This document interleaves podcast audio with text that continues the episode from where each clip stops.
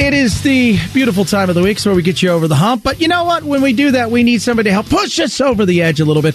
Joining us now is the former governor of the great state of Arizona, the governor, Jan Brewer. Hello, governor. Well, hello to you guys. Hey, Governor, how are you? You know, we got a mess at the Maricopa County No. Attorney's Office.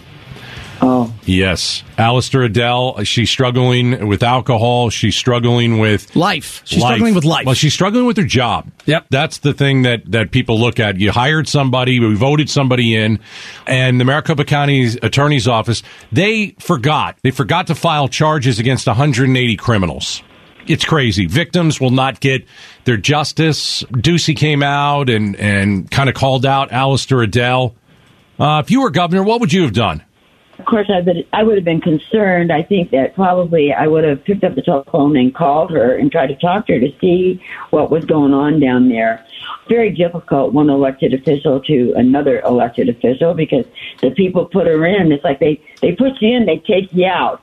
You know, it's a situation where it's just not an easy solution to something. It's totally inappropriate that we've got people out there, victims, that are not getting justice, and law enforcement that put their lives on the line and um, find these people, and then they're not being punished. It's not a good thing.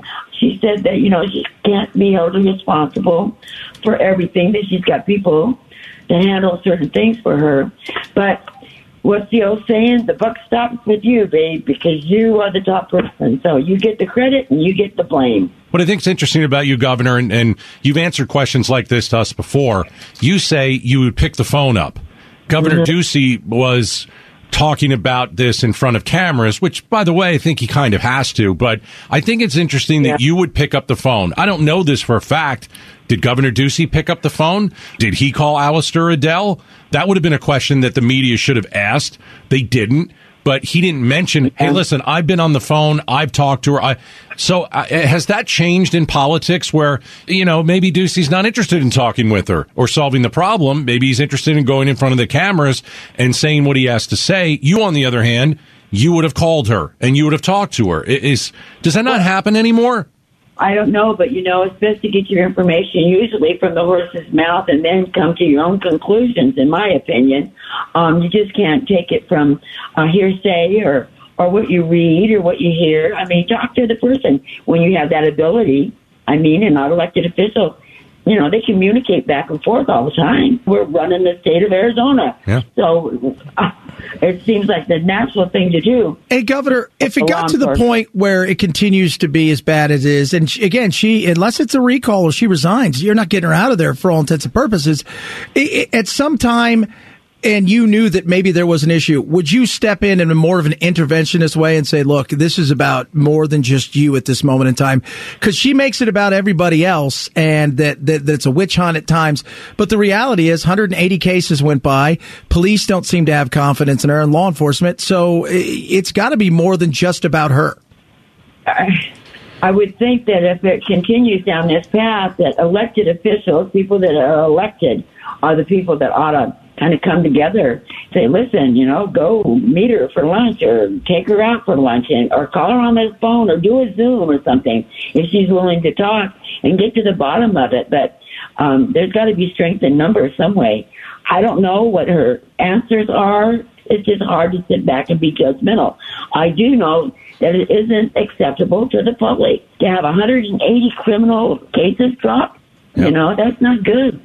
If she's not responsible, whoever uh, was responsible, they ought to have, uh, you know, their heads handed to them. Former Arizona Governor Jan Brewer joins us. She's our election insider. It certainly is an election year as we head towards the midterms in November. Uh, homelessness is rising here in the valley. It's rising in Tucson. It's rising everywhere. Uh, and I always say, if you give it, they will come. It's becoming a serious issue. And it 35%? in 35% two years. jump. And I continue to tell people here, you're going to start ending up more like San Francisco than you realize in Los Angeles unless you start to stop it now. But homelessness is also a big business for a lot of people. And I just see a ton of money being thrown around.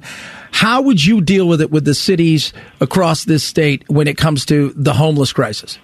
I've had to deal with this when I was in the legislature and then as the board of supervisor, the chairman, and when we established the, the homeless shelter down there in um, Phoenix, where we've consolidated all the service groups together and everything so that we could consolidate all of them into one campus.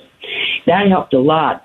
But I don't know how you're going to deal with it basically today because there's just not enough facilities to put all these people in, nor do all these people want to go into facilities.